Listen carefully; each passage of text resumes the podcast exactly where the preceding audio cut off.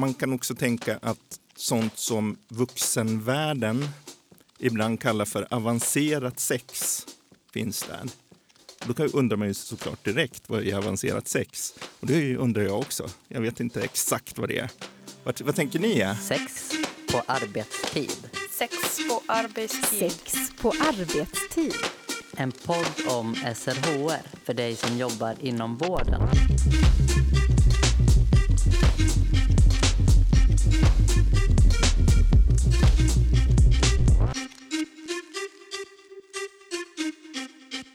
Alla har varit unga och hur det kan vara kan vi ha väldigt olika minnesbilder av.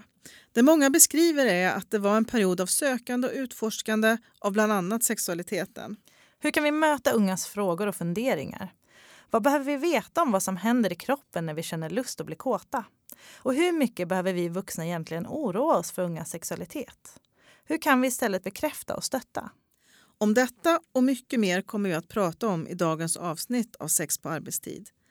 Till vår hjälp har vi bjudit in Fox Foxhage som arbetar som kurator på en ungdomsmottagning. Fox är socionom med psykoterapeutisk och sexologisk vidareutbildning och jobbar också som sexualupplysare.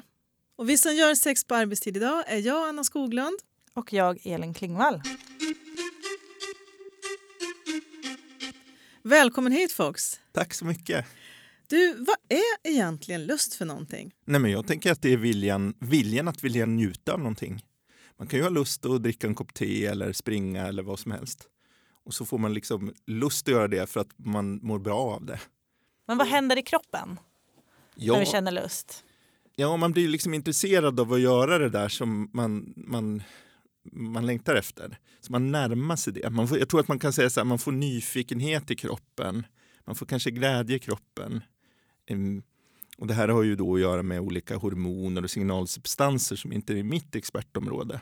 Men man, man kan känna i kroppen att det är någon slags positiv känsla. Lusten är ju någon, inte någonting negativt utan någonting som gör att det här, nu vill jag närma mig något, liksom, göra något.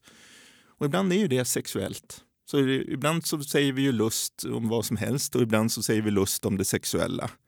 Men är, är, är lust och kåthet samma sak? Nej, jag skulle inte säga det. Därför, eftersom då, om lusten är liksom den här äh, viljan att njuta så är kåtheten när man, när man är i upphetsning, skulle man kunna säga.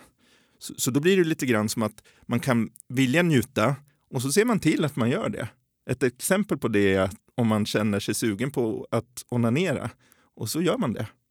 Då går man från lust in i upphetsning medvetet. Andra gånger kan det vara så att man faktiskt blir upphetsad oplanerat och att lusten då väcks.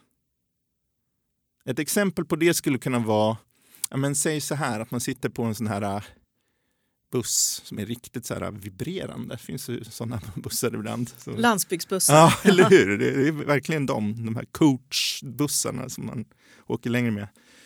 Och så känner man så att det vibrerar mot könet, man blir upphetsad, man kanske känner att man blir våt eller får erektion. Wow! Här kom det någon slags kåthet. Och så vill man ha kvar den. Alltså man, man får lust att fortsätta vara i den här njutningen. Då är det som att upphetsningen kommer först och lusten följer på den. Och så kan de samverka och förstärka varandra. Då, liksom. Ehm, skiljer sig lust mellan eh, från liksom när man är barn till man är äldre? På en del sätt skiljer sig lust från när man är barn eller om man är ung, ung vuxen, medelålders eller om man är äldre eller äldre äldre. Det är på lite olika sätt som det skiljer sig. Dels är ju till exempel kroppen som man har är ju ganska annorlunda när man är ett barn jämfört med när man är 95 år. Så det, där är det ju en skillnad. Sen har man ju också helt olika erfarenheter när man är 95 jämfört med om man är ett barn. Så man har ju liksom ett helt liv med sig av nya erfarenheter som, som har liksom förändrat ens inställning, känsla av upplevelse av lust och kåthet. Sen har samhället förändrats. Och med det kan ju värderingar också ha liksom ändrats över den tid som man har levt. Så att för 80 år sedan så var det andra värderingar än vad det är som gäller nu. Det gör också skillnad för en. Men på ett annat plan så kan det vara en liknande känsla ändå i, i, i kropp och sinne, medvetandet att vara fylld av lust eller känna kåthet. Att man liksom ändå känner igen det så att man har en, någon typ av kontinuitet i sitt liv. Även om den där lusten eller kåtheten till exempel har olika innehåll efter 80 år jämfört med när man var liten. Just för att man har lärt sig mer om vad som kan vara sexuellt eller vad det sexuella, vad det sexuella är för mig. Kan man tänka att innehållet också kan skilja sig från det lilla barnet till tonåringen, den unga vuxna? Ja, ja absolut. Därför att det är ju väldigt stor skillnad på att vara just en tonåring som både har möjligheten att sätta sina gränser på ett annat sätt än ett barn och därmed också få möjlighet att utforska de där gränserna. Ett barn är lite mer oskyddat på det viset, har inte samma möjlighet att göra det riktigt. Mm, men sen är det också att det finns olika förväntningar på ett barn och en ung person, alltså en tonåring. För en tonåring har ju liksom från två håll förväntningar. Dels så finns det förväntningar på att man ska börja bli sexuell i tonåren. Ibland bygger det på någon slags biologisk förklaringsgrund. Att det rusar ut en massa hormoner i blodet och då ska man bli sexuell. Det är så det är. Liksom. Man tar för givet att alla, alla ska vara sexuella i tonåren? Ja. Och då finns det en förväntning på det och att man kanske ska göra någonting av det där. Försök åtminstone bli tillsammans med någon. Eller vara sexuell så småningom i alla fall med någon annan. Att det faktiskt finns en sån förväntan. Medan det samtidigt finns en förväntan om att inte vara sexuell på fel sätt. Vad skulle fel sätt kunna vara? Vad har vi för föreställningar och tankar kring det? Det förändras över tiden jättemycket. Ett sätt att liksom tänka kring det där som en sociolog som heter Gail Rubin har, har skapat för ganska länge sedan en modell för. Det är att man tänker om det finns liksom två cirklar, man ser det framför sig som en modell. I den inre cirkeln så finns sexuella saker som är liksom godkända och räknas som bra och önskvärda, kanske rent av naturliga. Vad skulle det kunna, kunna ge några exempel från som skulle kunna vara i den inre cirkeln? Mm. Till exempel eh, att tonåringar kysser varandra. Det är absolut in i den där cirkeln. Jag skulle nog tänka att, att tonåringar som är övre tonåren, att de har sex med varandra, smeksex eller oralsex eller samlag, att det också ingår i, kan ingå i den där inre cirkeln. Men den yttre cirkeln, om vi tittar på idag, där kan jag se eller tänka när jag ser mig omkring i samhället att sådana saker som pornografi till exempel, och att eh, titta på det och läsa på det, då börjar man nosa på att hamna i den där yttre cirkeln. Och den yttre cirkeln den får då representera sånt som är inte tillåtet, förbjudet, inte önskvärt, onaturligt rent av, onormalt kanske. Man kan också tänka att sånt som vuxenvärlden ibland kallar för avancerat sex finns där. Och då undrar man ju såklart direkt, vad är avancerat sex? Och det undrar jag också. Jag vet inte exakt vad det är. Vad, vad tänker ni? Är? Eh, jag tänker att avancerat sex skulle kunna vara gruppsex. Ja. Vad kan vi ta på mer? BDSM kanske? BDSM, gruppsex. Mm. Analsex ibland. Ja. Men vad gör det för de individer som, som tycker att jo, men det här är, är sånt som jag känner lust till eller har begär till eller vill göra eh, när det då är skambelagt, det som finns i den yttre cirkeln? Ja, det riskerar ju just att inge skam i personen. En jobbig känsla att växa upp med. Att det som det pratas om som en källa till njutning och man säger sexuell hälsa och någonting bra som jag ska ha och få erfarenheter i inom det här området sex. Att det jag vill göra, det är inte okej okay, eller inte förväntat, inte tillåtet. Liksom. Så det finns en sån risk och det kan ju faktiskt leda till att en människa inte mår så bra i onödan. För att jag tänker att många gånger om man går tillbaka till den här grundregeln som vi i många andra sammanhang i samhället pratar mycket om, som kallas det samtycke, frivillighet, ömsesidighet, olika sådana ord för tanken att människor som har eller gör något sexuellt med varandra inte ska vara tvingade till det utan ska få må bra i det. Om vi går tillbaka till den regeln liksom, så tror jag att vi får en bättre kompass för att signalera till till exempel unga att man är okej okay som man är. För eh, Jag skulle nog säga att det som är normalt om man frågar mig som någon slags sexologisk person. Vad är normalt för människor sexuellt? Ja, det, det, det enklaste svaret är att man har sett hos människor att variation är det tydligaste i mönstret liksom, som finns när det gäller mänsklig sexualitet. Vi är jätteolika när det gäller vad vi gillar och vad vi längtar efter och vad vi vill göra.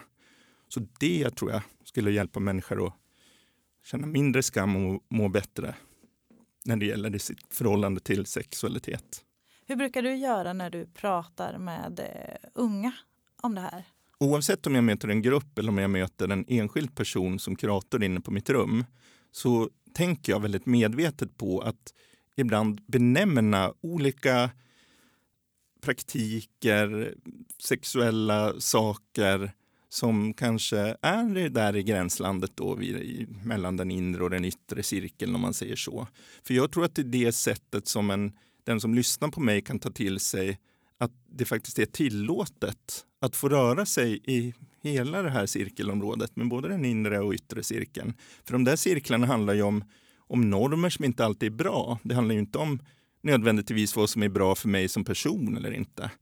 Och då kan det vara så att jag till exempel ställer frågor på det här sättet. Kan jag ge ett exempel? Ja, gärna. Ja.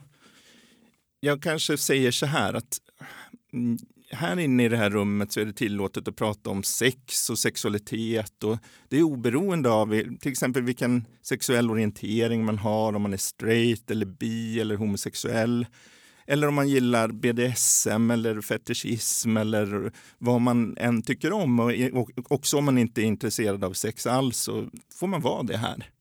Alltså jag sätter ord på det. För att jag tror inte att om jag skulle säga här får du prata om allt som du vill. Att det riktigt går fram på samma sätt, att det är tillåtet att prata om det där. Så man vet att i resten av samhället är det här otillåtet eller inte så bra, att jag gillar liksom. Just det, man behöver sätta ord på man behöver sätta ord på det på det viset. Sen jag började göra det, för jag kanske inte gjorde det i början av min kuratorskarriär. Men sen jag har börjat med att göra det konsekvent så är det ju allt fler som berättar om erfarenheter av, av att vara hbtq-person, att vara intresserad av BDSM eller fetischism, att inte vara intresserad av sex och kunna säga det i rummet. Och det var jag inte med om i början av mitt arbetsliv på det viset. Du har signalerat att det här kan vi prata om här och jag kan lyssna på dina svar på de här frågorna. Ja, så det, det upplever jag jättestor skillnad liksom, faktiskt.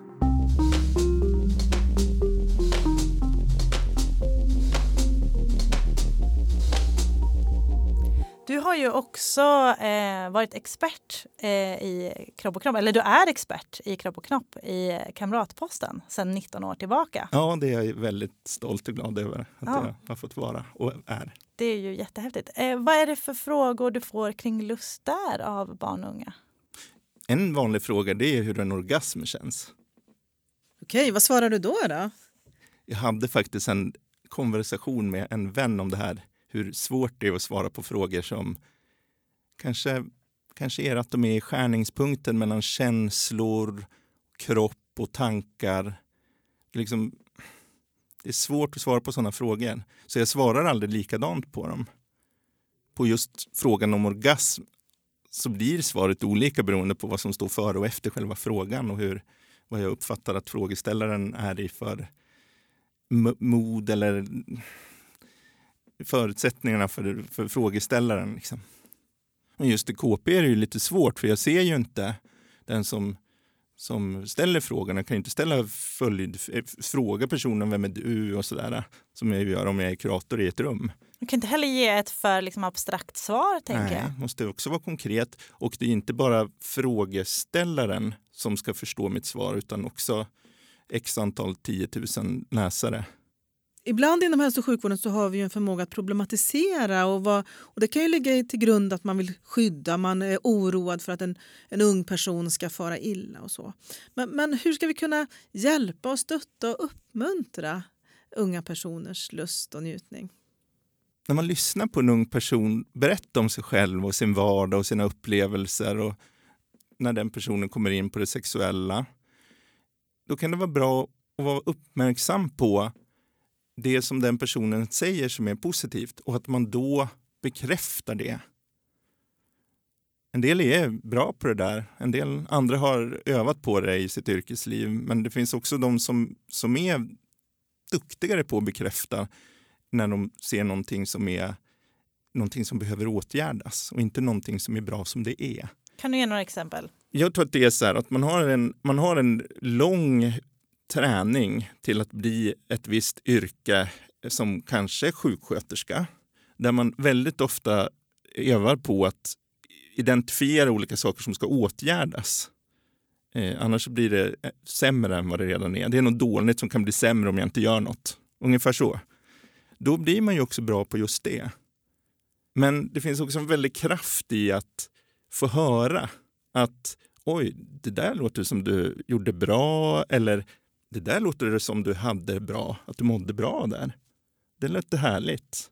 Det ger liksom tillåtelse för den personen att få fortsätta ha sin lust och känna liksom att man får en bekräftelse på att det, där, det där kan vara okej, okay, liksom. det där kan vara bra som jag upplevde. Eller, Blir det särskilt viktigt om man då eh, tycker om, har sexuella praktiker som ligger i den där yttre cirkeln exempelvis? Att ja, få just affirmationer? Ja, det tror jag. Jag tror att det är så, men det hindrar ju inte att man bekräftar även de som är väldigt centralt i den inre cirkeln, med att man även bekräftar de personerna. För de, de kan ju också behöva höra det. Jag vet ju inte riktigt vad de får höra i sin vardag. Just deras omgivning kanske har en inre och yttre cirkel som ser lite annorlunda ut än den tänkta genomsnittliga samhällsmodellen då för inre och yttre cirkel. om man säger. Så det kan nog vara bra att bekräfta oavsett i vilken cirkel man befinner sig och pratar om just då. Så att bekräfta men också hjälpa till att sätta agendan med orden i rummet. Men jag tänker också det här med kanske också lite undervisande. Eller hur ska den unge kunna förstå vad som händer? Vad behövs för att jag ska kunna ha lust och för att jag ska kunna kanske bli kåt? Hur, hur, hur kan man förklara det för en person? Där finns det en sexologisk modell som är jättebra och inte så jättesvårförklarad heller. Den heter Dual Control Model. Den har ju inte riktigt något svenskt namn, men dubbelkontrollsmodellen eller någonting skulle man kunna säga. Och de där kontrollerna vi pratar om då, det är helt enkelt, kan vi föreställa oss, en broms och en gaspedal. Och det här är då, vad ska vi säga, två olika parallella system som den mänskliga hjärnan har för att reglera sexuell lust och kåthet. Då kan man kanske ana sig till att gasen, det systemet, det uppmuntrar till, till lust och kåthet. Den ger liksom kroppen tillåtelse att gå in i det, i det tillståndet. Medan bromsen, den är väldigt viktig också för vi, vi skulle vara väldigt svårt för oss om vi gick omkring och var, kände lust och kåthet precis hela tiden. Det kan, kan både vara sinnesintryck och tankar som triggar bromsen och så kan det finnas tankar och sinnesintryck som triggar gasen. Och en person som kanske känner så här lustproblematik som man brukar säga, alltså att man känner så här, men jag vill ju kanske ha mer lust eller, eller mindre lust än vad jag har. Ja, då är det ju något, då, då skulle man kunna i den här modellen skulle man säga då att, att man har för mycket av gas eller broms. Men man behöver liksom reda ut för, med just den här personen om det är så att det är för mycket broms eller för lite gas så att säga. För det är ju inte riktigt samma sak. Liksom. Hur kan man reda ut det? Då måste man börja prata om vardagen och situationer som, som är sexuella eller potentiellt sexuella men aldrig blir det. Eh, och prata om sådana här saker som stress och vad som känns tryggt och lugnt och vad som känns stressigt och hotfullt. För är det stressiga och hotfulla, otrygga, där är det mycket som sätter igång bromsen och ingenting som sätter igång gasen. I det trygga och lugna så finns det mer förutsättningar för gasen att verka. Så där handlar det om att liksom få till reglage för en själv för att skapa det där trygga, lugna utrymmet i vardagen. För det är just där som lusten, alltså gasen, kan, kan liksom verka. Och det kan ju vara på olika nivåer. Det kan ju vara rent så praktiskt, att man ser till att om man bor väldigt trångt till exempel så kanske man inte kan onanera hemma för det kan alltid komma in någon i rummet. Man kanske inte ens har ett eget rum eh, och så vidare. Ja, går man till toaletten, men då står det alltid någon och knackar på för det bor så många där hemma. Ja, kanske man kan hitta någon annanstans att göra det. Men det handlar ju också om inte bara tid och plats och rum i det fysiska utrymmet utan det kan också handla om i, inom sig att man hittar ett sätt att, att man känner, känner sina egna gränser och att man kan kommunicera dem och stå upp för dem. För då är det ju lättare att känna sig trygg med en annan person i ett möte om man har de färdigheterna. För då vet man att men jag, jag är ganska bra på att säga nej och kunna backa om det är så att det kommer att kännas så. Medan om man vet med sig att det där är skitsvårt för mig, ja, då är det inte så tryggt och lugnt. Då är det mycket broms som sätter igång. Och så kanske man går och längtar efter att någon gång också få känna den där lusten och närma sig någon och bara ge sig in i det. Så på det viset kan man behöva liksom inventera hur det är just för den här personen. Brukar du beskriva den här modellen när du pratar med unga? Ja, det brukar jag göra med gas och broms och sådär. Absolut. Och det brukar funka? Ja, det är det. Kan en och samma grej trigga liksom både den här gasen och bromsen? Fast i olika sammanhang? Det är jättebra att du tar upp den frågan, för det är precis så det är. Och jag kan ge ett exempel. Att bli kittlad, det kan vara så fruktansvärt om man känner sig trängd, tvingad till det kanske och eh, arg eller rädd när man blir kittlad.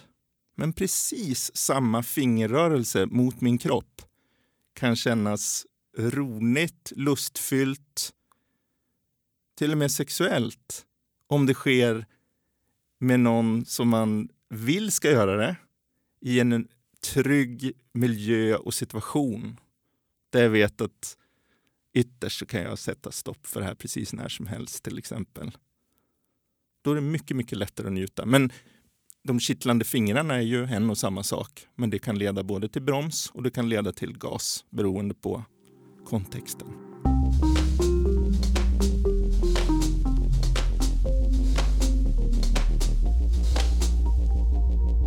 I vilka vårdsituationer tycker du att det blir relevant att ta upp frågor kring lust och kåthet? Dels så tror, tycker jag att det handlar om vilken kontext själva mottagningen finns i.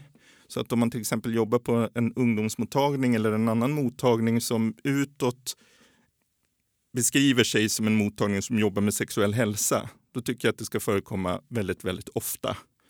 Men ändå vara individuellt. Om en person kommer och är i en krissituation för att den har varit med om ett, ett rån precis, då är det inte läge att ställa frågor om sexuell hälsa. Hur kan det vara på andra typer av mottagningar som inte har den profilen? Jag tänker en vårdcentral eller ett annat sammanhang där kanske en ung person söker för att den kanske just är stressad eller inte mår bra. En, en, är, det, är det relevant då också många gånger, tror du? Ja, men det är absolut. Och särskilt när det är lite sådär diffust. För det, det är ju så att om man är stressad så kan ju det påverka den sexuella hälsan. Och därför blir det väldigt relevant för vårdgivaren att fråga frågor om det. Eftersom den sexuella hälsan kan påverkas negativt av, av stressen som patienten just har beskrivit. Och då kan man till exempel ställa en sån här enkel skalfråga som skulle kunna lyda när du tänker på dig själv i förhållande till sex. Om du skulle sätta en, ett värde på en skala mellan 0 och 10 där 0 är oh, det här känns väldigt negativt och 10 är oh, det här känns väldigt positivt. Om jag tänker på 6 i förhållande till mig själv, då är det 10. Liksom. Mm. När jag har gjort det, då, då, brukar jag få ett svar på det ganska omedelbart och frågan brukar, brukar förstås och utifrån det kan man sen fortsätta om det är om det liksom är rimligt att göra det. För om en person som säger 10 verkar ha det rätt bra, då kan man bekräfta det. Men man, man kan undra om en person säger 2 vad som ligger bakom det. Och då behöver man ju fråga det för att få reda på det. Och först då kan man se om man kan vara till hjälp för den personen. Tycker du att man frågar tillräckligt mycket om eh, sexuell hälsa och också lust i samtal med unga? Nej, det verkar inte så. Och det beror, det, att jag kan säga så beror på att när jag pratar med de som kommer till mig så säger de många gånger att de aldrig har fått den frågan. Fastän det är en stor del av deras lidande. Vad tror du det beror på? Varför har man inte fått frågan tidigare? Men det kan ju bero på att personalen faktiskt är rädd för att kliva över någon slags gräns och att personalen kan känna sig gränslös om man börjar fråga frågor om sexualiteten till en ung person. Är det här professionellt eller uppfattas jag nu som att jag mest bara är nyfiken på den här personens sexliv eller det som rör den sexuella hälsan? Hur gör man för att eh, kunna ställa frågor på ett professionellt sätt och inte uppfattas som att här, jag gör det här som nyfiken privatperson. Utan vad är skillnaden där? Liksom, hur, ska man, hur ska man göra? Nummer ett så gäller det att göra sig själv medveten om varför jag ställer frågan. Nummer två blir ju sen att förmedla det här till sin besökare eller patient. Men om vi går, börjar med nummer ett då, så kan man tänka så här att oavsett om jag som eh, vårdpersonal inte har någon sexologisk utbildning så vet jag att sexualitet och hälsa, sexualitet och ohälsa kan höra ihop med varandra. Och jag jobbar med hälsa och ohälsa. Och det betyder att jag som personal har tillåtelse utifrån ett professionellt perspektiv och öppna upp för det här. För det kan faktiskt vara hjälpsamt för min besökare. Sen så kan man ju då tänka, men vad, vad händer om jag får ett för svårt svar på det här? Som jag inte har någon kunskap. Jag vet liksom inte vad, hur jag ska bemöta det, det som kommer fram om jag öppnar den här dörren. Det är som att öppna, eh, öppna en säck och så vet man inte vad det är för gris där i. Lite grann så. Men då kan man tänka så här att det man alltid kan göra är att hänvisa. Man kan, man kan lära sig det. Man kan ta upp i arbetsgruppen. Så här, om, vi, om det kommer upp frågor kring sexuell ohälsa som vi behöver hänvisa vidare, kanske remittera till. Vad finns det egentligen för resurser då? Och så inventerar man det tillsammans så att man har lite den, den kunskapen hos sig. Och Sen ska man också veta att det kan vara så otroligt värdefullt för en person att bara få tillåtelse att prata om den sexuella hälsan och ohälsan i ett möte. För då blir det liksom, då blir den delen tillåten hos mig som människa. Den blir bekräftad att ja, jag har en sexualitet och den, den är också viktig och legitim och valid att prata om i det här rummet.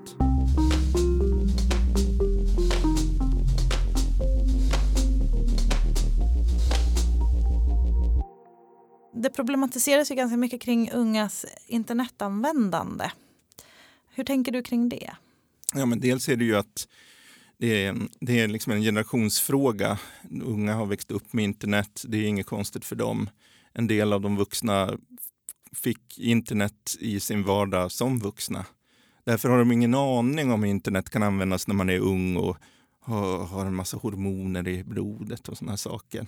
Så det kan ju också hända att man blir orolig, att man blir utsatt för människor som utnyttja den här äh, sexualiteten som unga kan ha och helt enkelt gå över gränserna för, för om det är till exempel ens egna barn och sådär. Att man blir orolig för det. Att ens, ja, de unga ska bli skadade av personer som, som går över andras gränser på det viset. Så på det viset tycker jag inte det är så konstigt att det finns en oro. Liksom. Men sen om man tittar på det som händer på nätet är det ju att människor möts och ta del av olika saker. Precis som utanför nätet. Så vad är det som gör om det blir problematiskt eller om det till och med blir någonting gott för en person? Ja, det beror ju på hur de där möten och samtalen ser ut. Blir man kränkt? Blir man inte respekterad så kommer man att må dåligt. Och det är ju en väldigt sund reaktion när någon kliver över ens gränser eller beter sig illa mot en. Men är det så att man hittar sammanhang där, där man blir respekterad, lyssnad på, eh, man kanske mm, faktiskt också är sexuell med någon över nätet, precis som man kan vara utanför nätet, i ett frivilligt samtycke där det finns lust och kåthet hos, hos de som är inblandade, ja, men då kan det också vara något väldigt positivt. Liksom. Mm, men det, det kommer nog ta tid. Det kanske är så att det behöver gå någon generation eller två innan, innan de äldre generationerna liksom kan förstå att internet på vissa sätt inte är något väsensskilt jämfört med icke-internet. För att det handlar hela tiden om att man relaterar till varandra, man kommunicerar och man är liksom, med andra. Men hur kan man både bekräfta och, och bejaka unga människors eh, uttryck för sin sexualitet på internet samtidigt som man kan prata om de risker som finns? Ja, man kan väl, man kan väl prata om just både och. Det är också väldigt trovärdigt att göra det eftersom det finns hela den rangen mellan extremt lidande, extrem njutning så som sexualiteten egentligen i sin helhet är beskaffad för oss människor. Att vi kan röra oss på den där skalan från, från lidande till njutning. Och vi kan ha mer eller mindre av det ena eller det andra i vårt liv. Och det kan röra sig fram och tillbaka på den där skalan också under ett liv. Och en upplevelse kan vara njutningsfull och en annan kan vara eh, hemsk. Så att prata om det på det sättet så kommer ju också den som man pratar med känna igen sig i verkligheten som den upplever. Och då kan man ju vara väldigt så här, konkret i det här har jag tänkt på. Att det verkar, det verkar ju läskigt att skicka bilder till andra när man är naken eller onanerar. För då vet man ju aldrig vad som ska hända med de bilderna. Vad tänker, vad tänker ni om det? Eller vad tänker... Ja, man kan ju liksom vara genuint intresserad av att höra perspektivet från den man pratar med, den unga personen. Hur den tänker liksom. Så kanske man kan lära sig någonting själv också. Så där kan samtalet vara en väg till att mötas och förstå varandra? Ja, jag tror väldigt mycket att det är så. Innan eh, vi avslutar så är jag lite mer nyfiken på eh, just de frågorna som du får till Kropp och knopp. Har de förändrats under de här 19 åren? Ja, jag tycker att de har förändrats. Det där kanske man skulle behöva göra en mer systematisk analys för. Och så ska man också veta att jag har en jättebra redaktör som väljer ut frågor, så jag ser inte alla frågor heller som kommer. Men med det sagt så tycker jag jag ser åtminstone en väldigt så här, tydlig skillnad.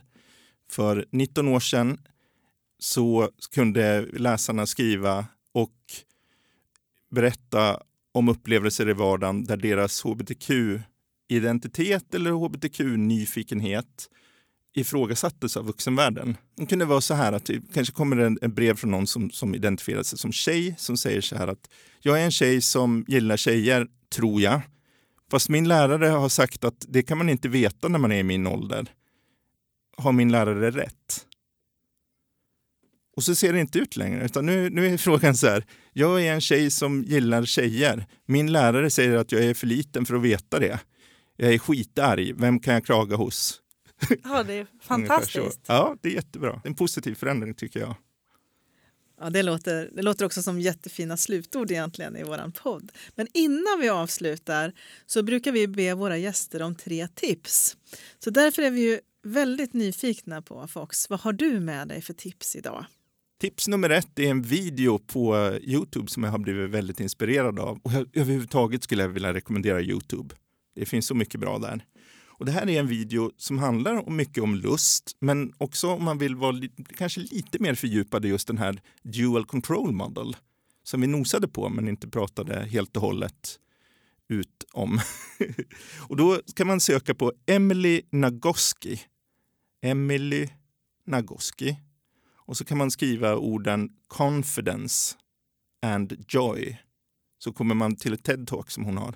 Inte särskilt långt, men det är fantastiskt inspirerande och eh, ger mycket kunskap. Så det är tips nummer ett. Tips nummer två handlar om att bejaka sin preferensram och vidga sin referensram.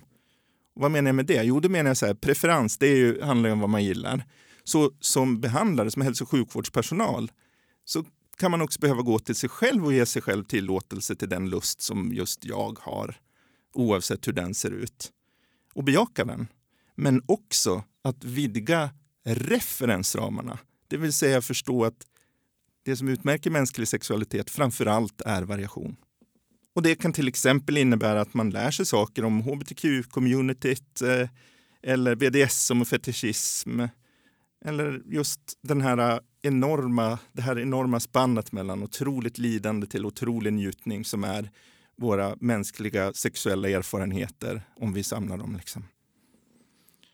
Tips nummer tre, det är att öva på att bekräfta den positiva lusten i ett samtal med en patient eller besökare.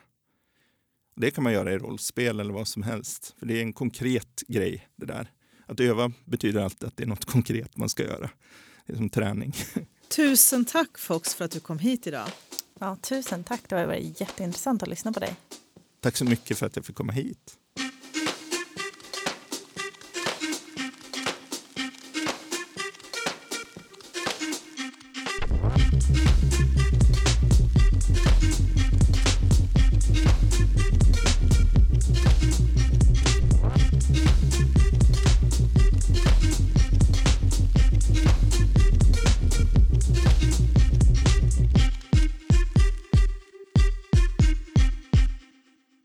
Har hört Sex på arbetstid. En podd av och med Jennifer C, Elin Klingvall och Anna Skoglund på Närhälsan Kunskapscentrum för sexuell hälsa, en del av Västra Götalandsregionen. Podden finns på närhälsan.se ksh och srhr.se. Sex på arbetstid produceras av Malin Holgersson på uppdrag av Närhälsan Kunskapscentrum för sexuell hälsa.